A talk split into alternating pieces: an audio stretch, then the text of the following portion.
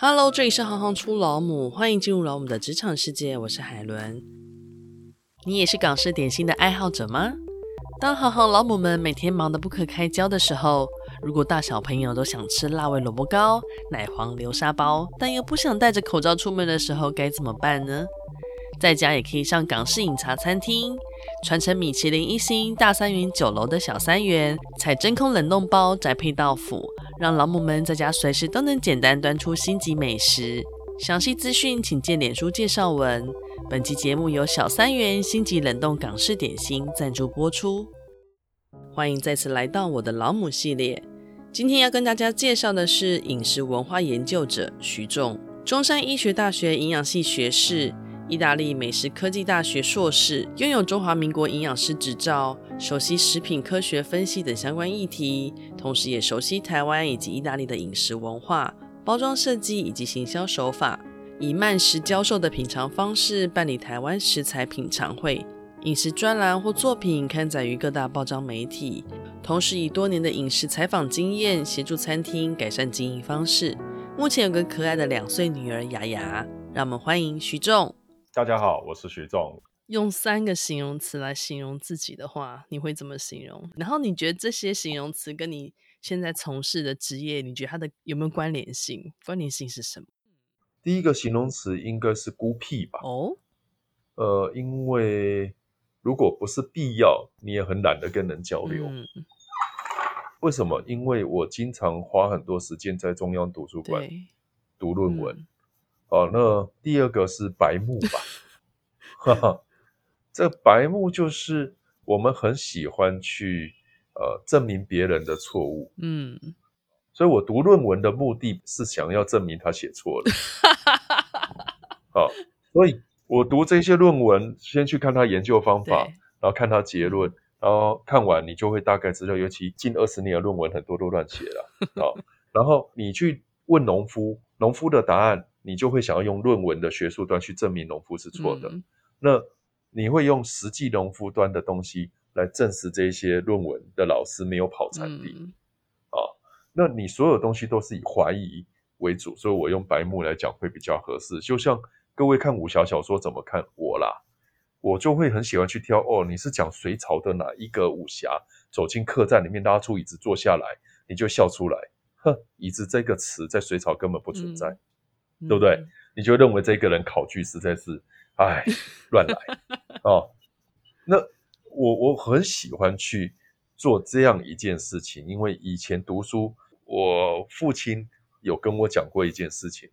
人生最重要的是辨识真假，而不是是非。嗯、你能够分辨真假就很厉害了，而是非往往是一个观点的问题。你的是可能是人家的非，嗯、人家的非可能是你的是。嗯、但真或假这一件事情，是可以让你在思考是非的时候没有那么愤怒。嗯、好，所以第二个我用白目来谈。好，那第三个应该是责任吧。这个责任就是我这样讲好了，我考营养师一开始确实是为了自己的口腹之欲，嗯、那我觉得这个没什么嘛。那问题在有了口腹之欲之后，我就开始思考我们工作的责任是什么。哦，那比如说我结婚了，哦，那要赚钱养活自己之外，哦，那呃该给父母的，哦，该给下一代的，哦，这个是我们的责任。可是你读书的责任是什么？我常常想这个问题，所以我会不断去证明。真或假，其实是我慢慢在研究，在书写，书写下来要干嘛？传下去，就是把我所吃过的、想到的、串联的、认知的写下去，传下去，嗯、这就是我的责任。所以每一个人，其实如果你你要说就是孤僻，我是一个孤僻的研究者，我是一个白目的、不太合群的呃人。呃，但是我觉得我是一个有责任的人，而我的孤僻和白目都是为了行说我最后的责任。嗯，这也是你会想要推广台湾饮食文化的最主要的原因吗？或是说动力呢？是啊，因为零四年那一次啊，一个美国的人问我说，彰化肉圆怎么来，还有为什么他用炸的？嗯，我回答不出来呀，啊。我可以去告诉你。麻婆豆腐怎么来？因为中国文献写得很清楚。我可以告诉你，萨拉米或玛格丽特披萨怎么来？因为文献写得很清楚。嗯、可是没有人写脏话肉圆嘛。那台南肉圆为什么用蒸的？那它的粉是什么？为什么这里是用地瓜粉？为什么这里用再来米粉？为什么这里用糯米粉？嗯、有人去谈吗？那都没有嘛。那你会发觉国外人家有形呃，我会去意大利有一个原因哦，是那时候在读一些像 Alain Ducasse 法国名厨的一些传记，他们都会从植物品种、从风土来看。那你就会想说，当你告诉这个呃国外美国的记者来台湾采访中华美食展，啊，那你在喝酒的时候，你要给他什么酒喝啊？你跟他说这是台湾啤酒，很棒。那下一个问题就是，请问他的啤酒花来自哪里？他的小麦来自哪里？他为什么要这样酿？他的酿法是德式的还是比利时式的？还是你独有的方式？你说谁喝啤酒会想这些啊？不好意思哦，你喝葡萄酒会注意风土，我这样讲对吧？那你现在精酿啤酒，你看看谁不会讲这些？那你就会发觉你对台湾的认知太少了。当很多人说台湾是美食之岛，我也喜欢讲这句话。可是这句话讲完以后，你脸会红啊，因为你知道台湾根本不注重食物啊，它不注重的。嗯，你会在意你吃的萝卜糕，萝卜品种是什么品种？你的再来米品种是什么品种？你的糊化温度应该多少才是完美吗？你不会啊。但拿坡里披萨的人会不会在意？会啊。嗯，他会在意它的水质。他会在意他的面粉，他会在意他番茄酱怎么调制，他还有工会去处理，所以都是面饼一个披萨，人家可以卖到三百块，一个葱油饼卖到两百块，那个叫没良心，对不对？嗯，凭什么？凭什么我们台湾的饮食文化没有办法跟人家比？凭什么我们就永远只能谈夜市小吃？凭什么我们以前有吃巧？而不是吃饱的文化，现在不见了。嗯，凭什么当我们越来越富有的时候，心里越来越匮乏？又凭什么吃得好，什么时候变成炫富的代名词？嗯，这些都是问题嘛，对不对？嗯，所以我才走上这条路。那您觉得，在投入了这么多时间的研究跟理解之后，您认知的台湾的饮食文化是什么样子的？一个形塑，方便跟我们分享一下。我们台湾你要谈的哈，我会说当代而不传统，多元而不混乱，我会这样说。呃，有一点绕口令哦。我们台湾你要先说什么是台湾菜，我会说台湾菜分五大类：台菜、外省菜、客家菜、原住民菜和新移民菜。嗯，我们要先把它搞清楚。对，那论述要先清楚。那我们当代的。饮食习惯跟传统的是不一样的，所以呢，我们很多人都说以前的台菜，我们讲台菜，大家讲都讲传统。我说什么事情都讲传统，那你就完蛋了，因为你超越不了传统，这个菜系就毁了。所以你应该是在传统的基础上去找到当代的做法和味道。那很多创新派的，他们连传统都不要，我说那样也不对，那样失去了根。所以当你在问我怎么看待台湾饮食文化，哈，我会说。很简单，从你最喜欢的一道菜开始。比如说，来，主持人，我问你，你最喜欢吃什么？今天晚上一道菜，你想吃什么？我想吃炖牛肉。炖牛肉嘛，嗯、好，那我们就来讲怎么炖，红酒炖还是酱卤？嗯，我之前会用啤酒炖，诶，是不是很不，Okay. 是不是很不正统啊？不会，不会，不会，不会，不会哦。所以你是有没有加酱油，还是没有？你用啤酒炖应该不会加。哦，那你会放什么样的佐料？什么样的辛香料？我的配菜会放洋葱，洋葱去炒，嗯、然后炒完之后才牛肉下去一起炒，然后啤酒下去炖。OK，好，了解。好，那我们来讲第一点，牛肉要哪一个部位？嗯，家里冰箱有什么，你能不能什么？所以我就要讲嘛，嗯、哦，你能不能吃的更精巧一点？是，因为。有些部位适合炖，有些不适合。我们都还没有谈到牛的品种哦。哦，那你在吃炖牛肉，你吃的是牛肉的肉味还是什么味道？你是肉味或油的味道？像我们吃美牛，美国的牛就油花多嘛，嗯，对不对？那你吃草饲牛，你就是吃肉的味道。欧洲一些牛或台湾一些牛，嗯，你要先搞清楚你吃什么。嗯，那接下来呢？你的洋葱你选哪里的洋葱，你什么品种的洋葱，黄的或者是白的，那你要它的甜味，你是怎么去加热的？嗯，好，你看我一个一个在谈，谈的不是厨艺，谈的是认知。对，因为你用美国的炖起来跟台湾炖的味道会不一样。嗯，那你说部位这么重要，我就像说纽约客这个部位是谁发明的？美国嘛，那么明显就纽约客了啊。哦，那老饕跟乐眼，对呀、啊。那我这样子来讲，凭什么分切是他们说了算？对，那是牛排，对不对？那炖牛肉能不能有一个台湾的炖法、台湾的分切、台湾的叫法，可以吗？嗯，可以啊。嗯，你看那个中国人家潮州人家的涮牛肉，一个牛有那么多的部位，对不对？好的部位，一条牛只有几个部位，这些文化台湾曾经都有，但现在不见了。我们想办法找回来就好。嗯，我讲的不是牛。我讲的是猪或鸡，对，哦，牛，台湾人以前不太吃牛，像猪，你说一个猪头天梯，现在有多少人知道怎么取？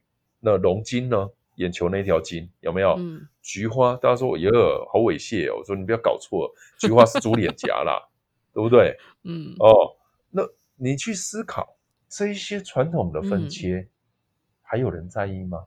那如果没有，我们是不是应该把它找回来？找回来后，赋予它新的意义嘛？所以我才会说，你是创新要建立在传统的基本上啊，那这就是我的工作之一嘛。好，再来一个歪一点的问题，你问的太真经了，太真经没有办法歪，你知道吗？那本来在喝啤酒的，被你搞到在喝威士忌，然后 我试看看这题啦，就是你自己在一路上有没有遇过最特别难忘或是有趣的经验？就是。好了，你这样讲我会得罪太多人，因为每一个相遇都不是偶然，都是必然，每个相遇都是美好的，对不对？啊，那再这样讲，我把你的题目改一下，可以。我推广饮食，让我觉得最有意义的是？哦，好，没问题，没问题。就是我这一份工作最有意义，因为你们今天哦，我都觉得奇怪，这个问题一直没有问到我，你们那个主题叫“行行出老母”嘛，对不对？嗯哦，那今天我会上节目是因为我是爸爸。对，哦，虽然我不用我不用伴娘呐，哦，没有啦，爸爸的问题还在下面，爸爸问题还在下面，不要紧张。不过你、哦、你这边可以引爆进来，没关系，你可以提，你可以提。我现在引爆吧。哦，我最得意的就是我女儿出生的时候的三招爆酒啊，呃，这些东西我做的非常好之外，她的蜜月蛋糕啊，我可以请得动两个世界冠军，用我的方式来制作。哇！对，我请一个果酱世界冠军科雅哦，然后我要求我要他做一个果酱的颜色是 Pantone 当年的色系是粉红色的，但是它不叫粉红啦，Pantone 它有一组色票嘛，哦，我说我就要这个颜色，你想办法帮我调到这个颜色，然后他想很久以后去调红心芭拉，然后加一点那个洛神花去调成我要的果酱，然后再找李一喜法鹏。哦，他是那个世界巧克力冠军，台湾的那个蛋糕也拿过冠军。我就跟他说：“好，现在我要你做一个蛋糕，嗯、用这个果酱来做出来的蛋糕，而且呃，鸡蛋要我指定。总而言之，我就是在我要求下，他们做了我女儿的蜜月蛋糕。然后差不多台湾去拿比赛拿到世界冠军的，应该有三分之二以上的作品都被我用来宠女儿了吧。”哦、这是我最得意哦，所以当你女儿非常的幸福哎。嗯，没有啊，爸爸宠女儿天经地义啊，宠老婆更是要啊，就两个女人一起宠啊，嗯、哦，就是用食物宠啊。对啊，她吃的真的很好啊，有机的凤梨算什么？是有机二年生的凤梨，照我要的干湿度下去烘，烘出来以后的口感，那个糖度在烘之前是我检定的，二年生就是要长三年的凤梨，特别小粒。那特别贵，外面很难买到。嗯、我把它拿来烘果干给我女儿吃，嗯、就是做这一行到最后认识所有我认为的好食材。哎、欸，我女儿要什么我都可以拿给。我们有没有机会聊一聊那个母亲对您的影响，嗯、不论是在人身上或是职业上？我我不想说谎，可是你们这样让我很尴尬、欸。为什么？为什么？我妈对我影响当然是大的啦，那影响是蛮大的。嗯，因为我妈的菜实在是太难吃了，我才走上这一行的。我们没有料想到会是这个答案呢。这这这这，我就说我不想说谎，因为她实在，我妈对食物啊，嗯，其实没有热情啊，没有爱啊，嗯，呃，对她而言，食物是吃健康的。是，因为我妈其实很会读书，所以她其实完全不想花太多时间在厨房里面。对。那问题是，我想啊，嗯，所以怎么办呢？只能自己煮嘛。那自己煮，煮着煮着你就悲从中来了嘛，对不对？为什么一定要我自己煮？呃，发个鱼翅，发个鲍鱼，发个海参这种事情我又做不到，那怎么办？就只好。努力去朝这方面前进，所以我才会去选跟食物有关的科系呀。那我觉得它也是某种程度的正向影响，哎，就像你说的，我们我们用，有没有看？我现在已经把卫生纸放在旁边了。我们会一直跟自己催眠说，正向的思维是重要的。那你自己为什么会对美食特别有兴趣呢？为什么？对啊，因为应该是这么说吧，你也不知道哎，你应该是说。你从小最大的幸福来自于两点，一个是吃，一个是读书嘛。可是我这个年纪又住在高雄，你能够读的书，当然绝对不是读正经书啦。我们读的都是课外读物啦。嗯。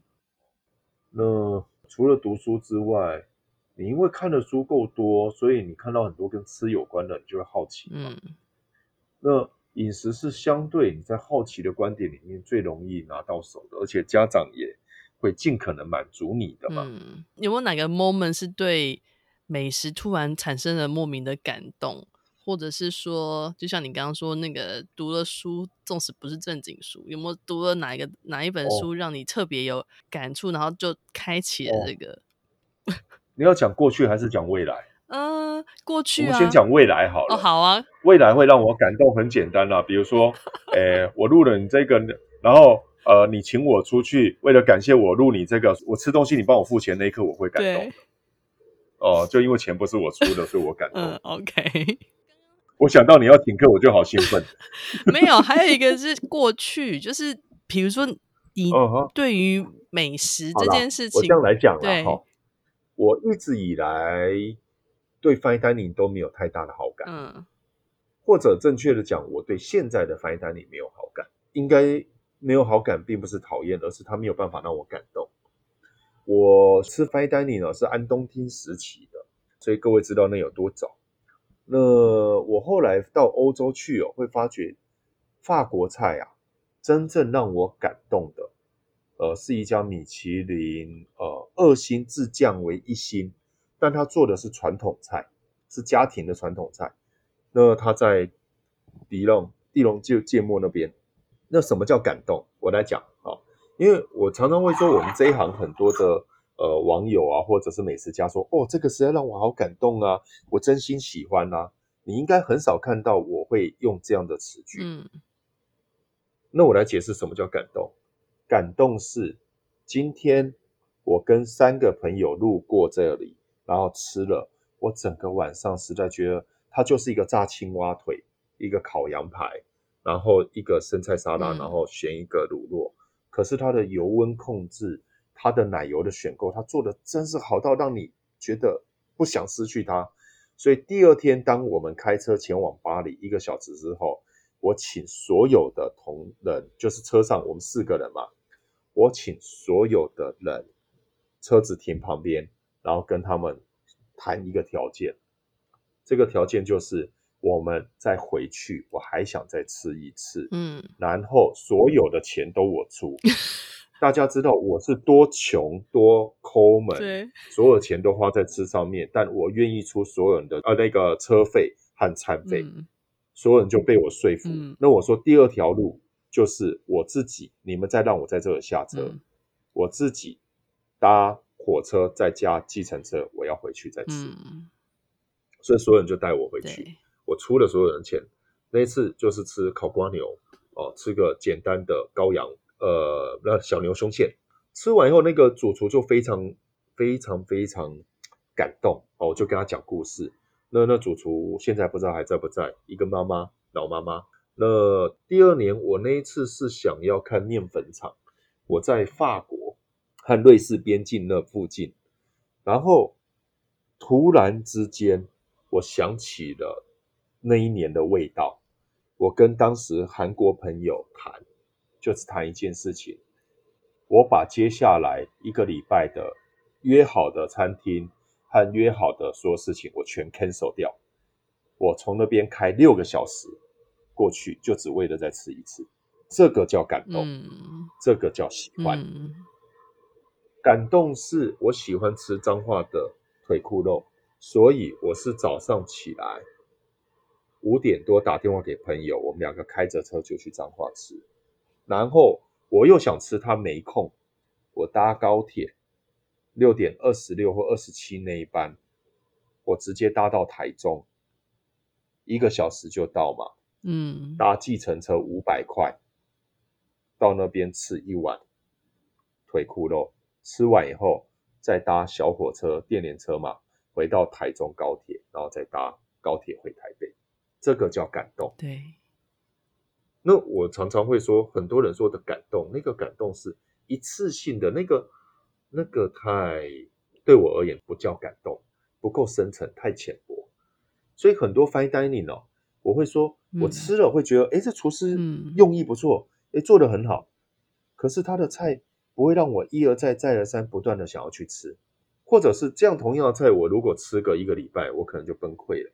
可是感动是这样的菜，我像我在意大利啊，我真的就是饺子，我很喜欢吃那家的饺子，我就直接吃一个月，每天晚上我进去我就只想吃这个，感动了。嗯对我而言是这样，嗯，所以我越发的发觉，我喜欢研究传统饮食文化，因为美好的传统菜，它的工序啊，它的味道的拿捏啊，那不是 fine dining 可以带给你。嗯，您成为父亲之后，你觉得，嗯，在饮食推广上，你会不会有了不同的体验或是影响？或者是说，我们换个方式讲，对啊，在从事饮食文化的推广的过程中，会不会给您一些不同的教养的想法或是观观念？会啊，我向来是拒绝跟学生沟通的。为什么？我不太喜欢跟小孩子沟通，也不喜欢跟学生沟通，因为太累了。嗯，我喜欢跟有兴趣的人沟通。嗯，因为你知道，在教学，我我我也是会去做义工教学的啦，然后教学生还是会。但你知道做义工是做义工嘛？他没效益。全班六十几个人，你讲的这个豆浆要怎么样催芽，要什么品种？妈的，谁来理你？大家都马是 seven 统一豆浆喝一喝，或美而美喝一喝就了事了嘛，对不对？所以你这散播出去的观念，你觉得你研究这么久的，那全班六十个人有一个人撑在那边不睡觉是追，因为昨晚喝咖啡喝多了，对不对？哦，这种可能性还比较高。那跟小朋友沟通你会更累，因为。你不知道要怎么去跟他解释，呃，这个味道的生成变化。我的意思就是说，有些东西你真的不知道怎么去跟他讲。可是有女儿以后，我决定我要改变我这个做法，所以我想要写书给我女儿看。嗯，我一直在思考要怎么跟他沟通，所谓的面包是怎么来，对，怎么好好煮一碗饭，嗯，呃，什么叫空心菜的文化，嗯，哦，什么叫芥菜的文化，什么叫竹笋的文化，嗯。这是我一直会想要去改变的。我是想教女儿，嗯，我把我懂的东西教给女儿。以前我是写下来给想要看的人看，因为人家说天哪，我一个竹笋写了两万多字，然后一个一个芋头写了六千多字，都是当论文来写，而且没有我我那个是游记，那还没有到论文。对，那个论文大概是十三万字，但我都我觉得我写的文笔调并不是研究性质的啦。可是，大概所有人都读到一半就想睡觉了，所以我我确实生女儿以后看着她的笑容，嗯，然后看到开始会挑食，这个会挑，那个会挑，那我就会思考说，我不会说让他不挑食，因为我是鼓励挑食的，嗯，哎，那呃鼓励挑食是因为我觉得孩子挑一定有他的理由，我要去找出他挑的理由，嗯。而不是一昧的跟他说，你就要吃这个东西才会健康，嗯、应该是说你会想要跟女儿有一个共同话题吧，就是吃啊。您有什么特别的未来计划吗？因为听这样讲，特别对啊，因为这样讲下来，感觉、呃、大概是幼儿的绘本倒是比较困难，因为能够我将前面说我的人格有一个是白目嘛，好，那自己知道孤僻又白目，就不要去跟绘本画家啊太过的磨合。哦，像今天早上我跟摄影师两个聊到后来，我就翻了白眼，因为我请他帮我拍偶环，对，然后帮我的助理跟摄影师两个人拍出来，我说你们知道那个东西叫芋头的叶子吗？然后他说哦，那芋头叶子下面有一小根呢、啊，你们说叶柄吗？然后我说你们一定都没有吃过藕怀，对不对？然后两个人就说对，然后就说那你们不能 Google 一下吗？这么知名的乡土料理怎么会不知道？嗯、然后我就一直翻了白眼，以后他助理说你语气不要这么轻视人或看不起人，好不好？哦、能不能对我们好一点？啊、然后我就说诶也对，也对，那我助理对我可以这样讲话，OK 啊？嗯、因为我我有跟他说，我有时候会潜意识的白目出去，你要跟我讲啊，哎呀、嗯。所以他说你又展现那种看不起人的语气了，那我就会自我检讨。嗯、可是我一直觉得，藕怀这不是应该在你去过乡下，你跑过玉田，你是客家人，你是南部人，你就会知道的东西。加上有一个东西叫 Google，有那么难吗？嗯、哦，那问题是，嗯，拉回来，也就是说，这些文化真的是不存在都市的孩子中啊。都市的孩子并不知道。鸡有分性成熟的鸡跟非性成熟的鸡，甚至不知道它有肉鸡、有土鸡、有防土鸡的品种。那我觉得，我就想要透过我现在还在思考要什么方式跟小孩子，也就我女儿，在她四岁五岁的时候可以好好沟通。嗯，哦，然后不要去这么讲究到我平常讲究的，所以这是我的课题。同时，我也跟大小食育协会哦，呃，大概有女儿之后哦，我就跟他们说好，我愿意当营养午餐的评审了。可能过几天就要去了哦，因为你知道营养午餐的东西是 那个医院东西是猪吃了会流眼泪啊，嗯，那营养午餐的东西是猪看一眼就离开了。你这样讲，我就想到我小孩子前两天在跟我讲他们学校的营养午餐。对啊，猪会看着你，或你有病吗？要我吃这个吗？对，就是我，哦、我小孩就说不好吃哦，我没有吃过，所以我不知道我要怎么回答他。他说不好吃，所以我愿意去当，然后去思考这一块要怎么改。嗯，哦，因为你今天不能说，因为小孩子缺乏青菜，拒绝青菜，你就逼他把青菜给我吞进去，这是不对的。嗯。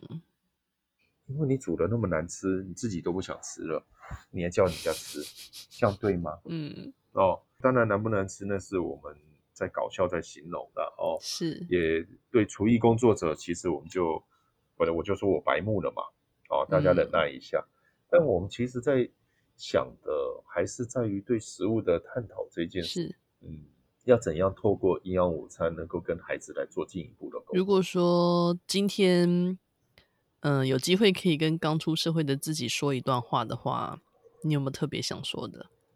我会跟他说哈，刚出社会的我嘛，对不对？对，刚出社会。我跟他说哈，那个一些我会列一个清单给他说，这些餐厅哈不用浪费钱去吃了。这实在是太妙了，这个说不定不是只有当初的你需要，哎，说不定。没有啊，很多东西要么现在倒了，要么就你存下来，你在意大利还不用过那么苦，对不对？可以多聊聊营养午餐这个议题吗？我们又能够做些什么？呃，应该是来说那是制度的问题。嗯、台湾的问题很简单，也很复杂。哦，我们就这样讲好了。如果你的学校里面没有足够的经费或能力去编一个呃厨房，那你是用团膳公司的话。那团膳公司哦，它本身在存活上面就很不容易了，嗯、哦，为什么？因为寒暑假没有学生，嗯、哦，那所以你任何一个公司有三个月的时间，基本上是没什么收入的嘛。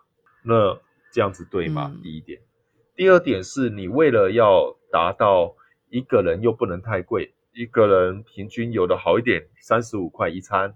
那不管怎样，不管是不是用补助，你今天要达到。公餐要超过一万人以上，那你的饭和你的整个菜在处理的时候，就早上大概九点十点就煮好了嘛，那再运过去，那这个东西怎么会好吃呢？嗯，偏偏你又遇到一个问题，就是每一个学校现在少子化哈，有的学校它本身学生就够少了，那你要他来做这个营养午餐，它真的是很困难。嗯，因为。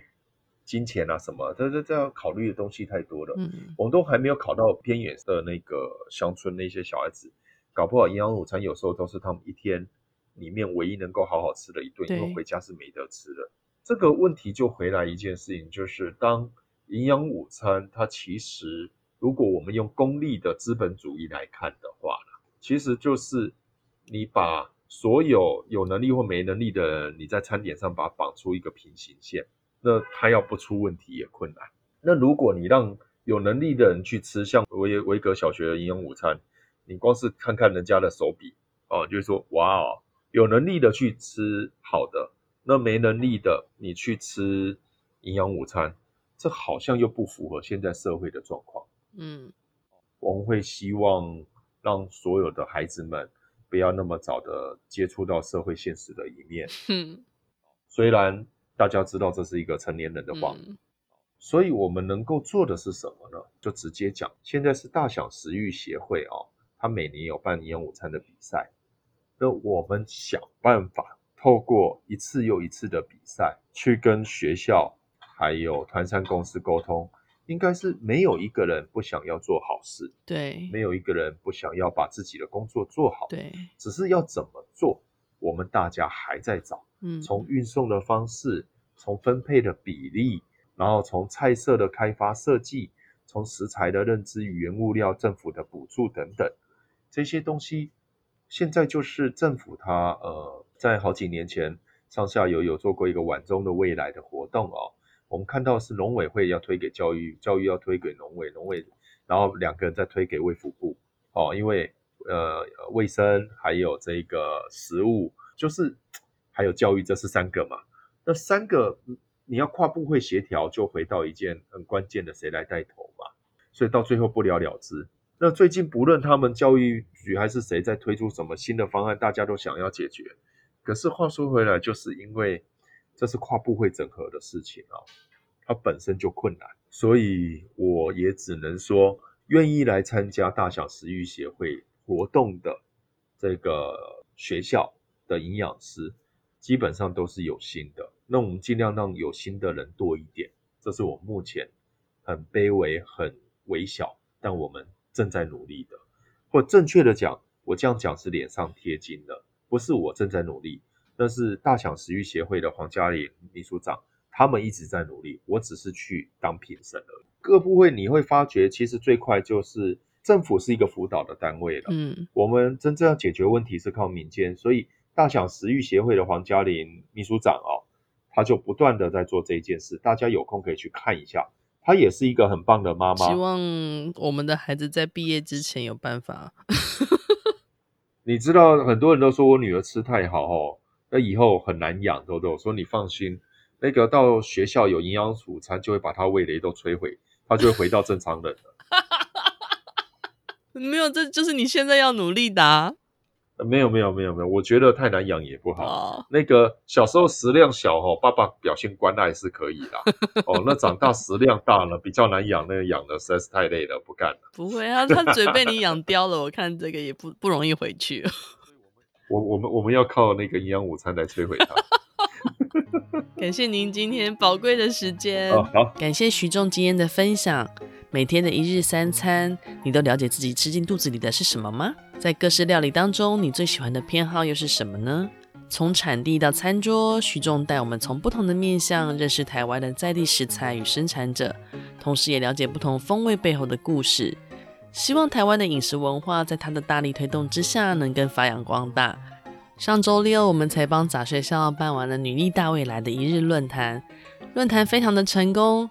不知道你们是不是也跟着我们一起在线上参与了这整场活动呢？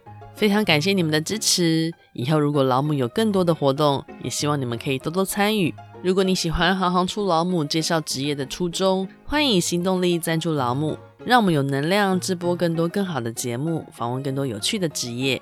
有任何建议也欢迎到脸书留言给我们。谢谢你们的支持与分享，我是海伦，我们下次见。